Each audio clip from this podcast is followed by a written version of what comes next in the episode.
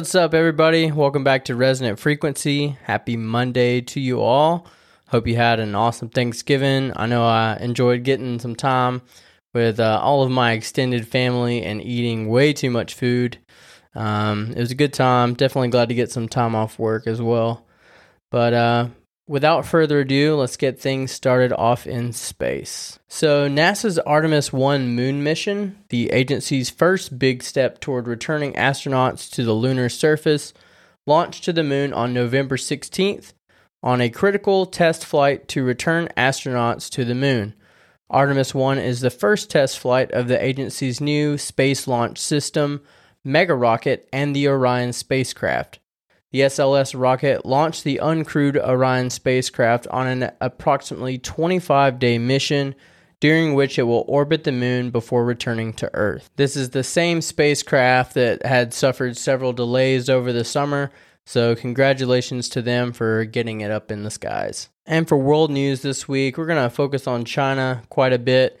So, Foxconn, uh, which is the plant that Apple uses to manufacture the iPhone, has offered to pay newly recruited workers 10,000 yuan to quit and leave the world's largest iPhone assembly factory in an attempt to quell protests that saw hundreds clash with security forces at the compound in central China. The Apple supplier made the offer after the protests erupted on Tuesday night over the terms of the new hires' payment packages and COVID related concerns about their living conditions. Scenes turned increasingly violent on Wednesday as workers clashed with a large number of security forces, including SWAT team officers. Videos circulated on social media show groups of law enforcement officers clad in hazmat suits kicking and hitting protesters with batons and metal rods. Some workers were seen tearing down fences, throwing bottles at barriers and officers, and smashing down and overturning police vehicles. This is the same company that got a lot of attention about a decade ago for installing nets around the building due to so many employees committing suicide by leaping to their death. So, protests are also erupting across China, including at universities and in Shanghai, where hundreds of people chanted, Step down Xi Jinping, step down Communist Party, in an unprecedented show of defiance against the country's stringent and increasingly costly zero COVID policy. Now, this is a policy that has been devastating the economy and has left thousands locked in their homes without food. Um, it seems that the Chinese Communist Party, they're either going to have to back off the zero policy and kind of sort of admit fault, or they're going to have to dig their heels even further. Um, time's only going to tell what, what it's going to be, but they've basically backed themselves into a corner uh, with this COVID nonsense. So, also in world news this week, the fashion designer Balenciaga has filed a $25 million lawsuit against the producers of a controversial ad campaign that included a child pornography court ruling and a child holding teddy bears dressed in bondage outfits. The advertisements came out of Paris Fashion Week and has supported the company's spring summer 2023 collection. Balenciaga has since wiped their social media accounts of all images except for an apology in their Instagram story. Among the clothing worn by the children's toys in the ads are fishnet stockings, chokers, string vests, and chains, leading to many on social media to revert to it as child porn and disturbing.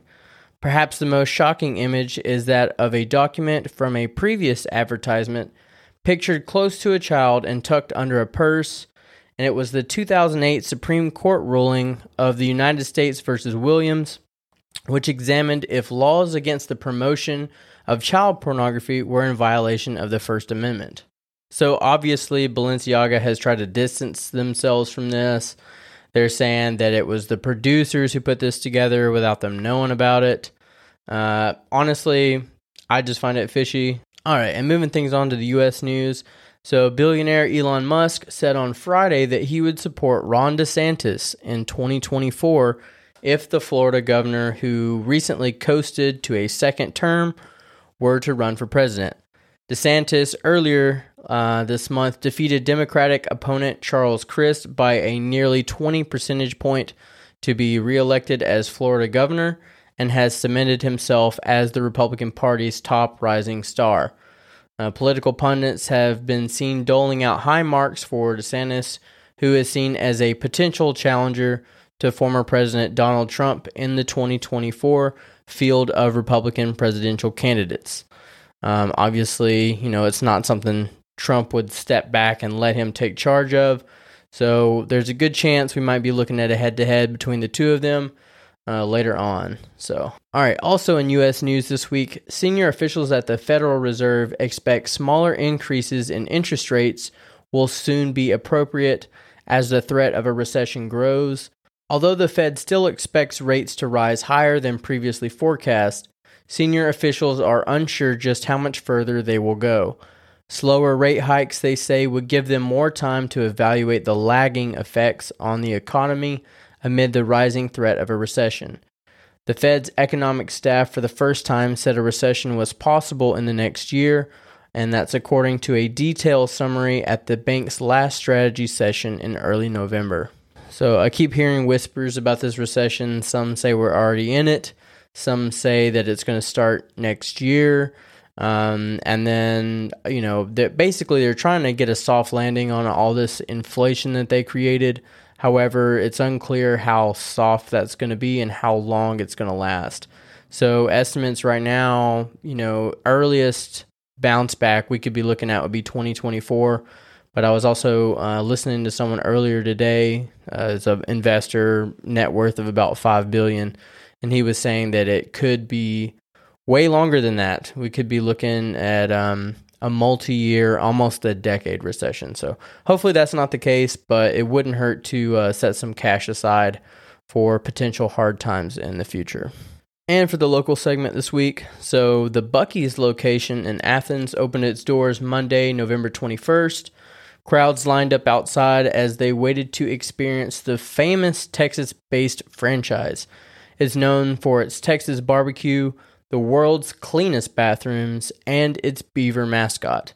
The travel center is stacked with 120 fueling stations, over 53,000 square feet of retail, food and drink options, and a car wash. It's going to be located just off I 65 on Huntsville Browns Ferry Road in Athens, and this location marks the first one in North Alabama and the third Buc-ee's in the state.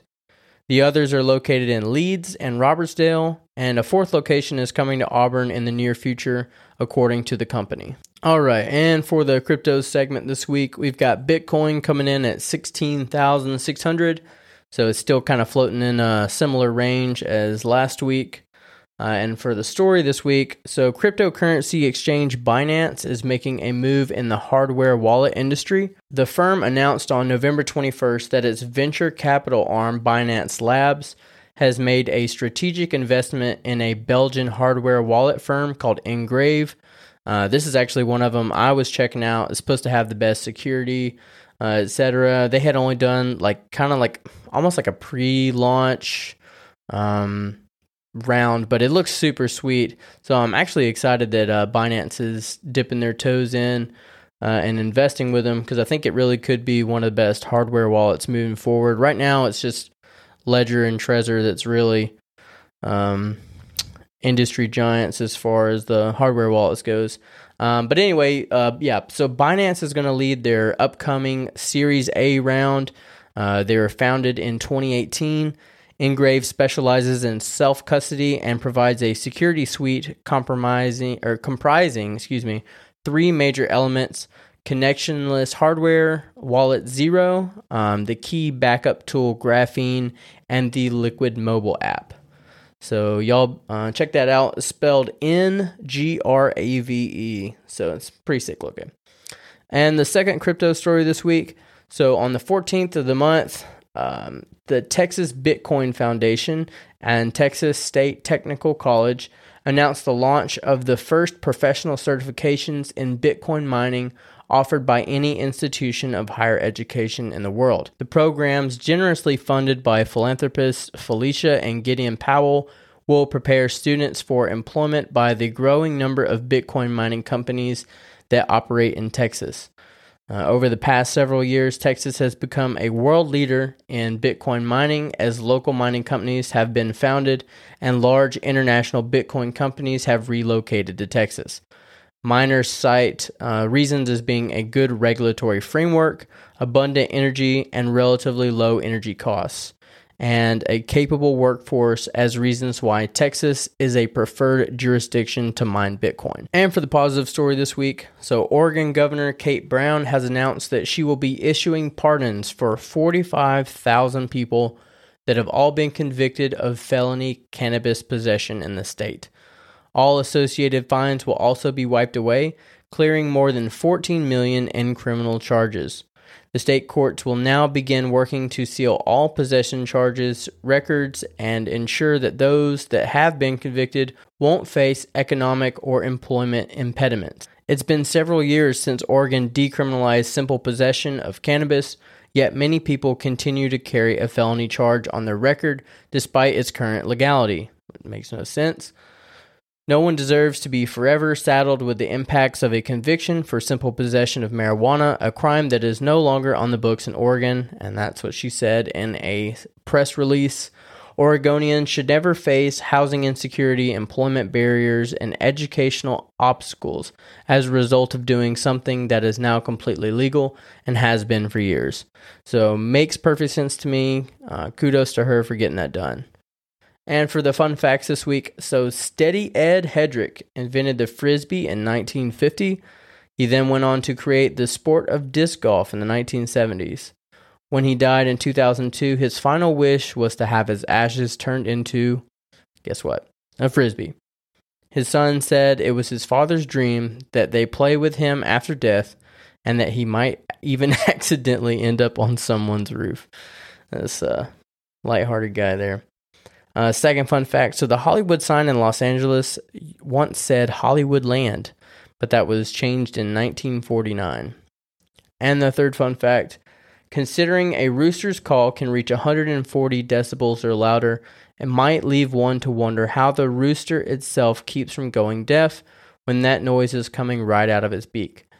But it actually turns out the farm fowl have built in earplugs. Researchers found that when a rooster opens his beak to crow, its external auditory canals close off, preventing sound from coming in and doing any damage. All right, and for the comedy segment this week. So, Pearl Jam tried to warn us about Ticketmaster in the 90s, but we didn't listen. Probably because we couldn't understand what Eddie Vedder was saying. And I have this reoccurring nightmare where not only am I forced to become vegan, but I'm also stranded alone on a desert island and there's nobody to tell. And I put a giant map of the world up on the wall and gave my wife a dart, and I told her wherever it lands, we're going to go on a holiday. So I guess we're going to spend three weeks behind the fridge. Inspirational quote of the week is Be kind, for everyone you meet is fighting a hard battle. And that's by Socrates. Spotify song of the week is Suffocate by Kayzo and Bad Omens.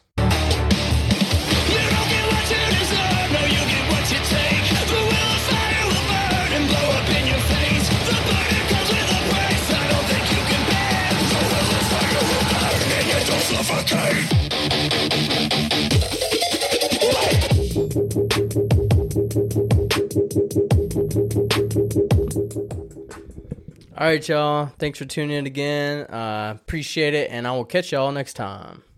Deuces.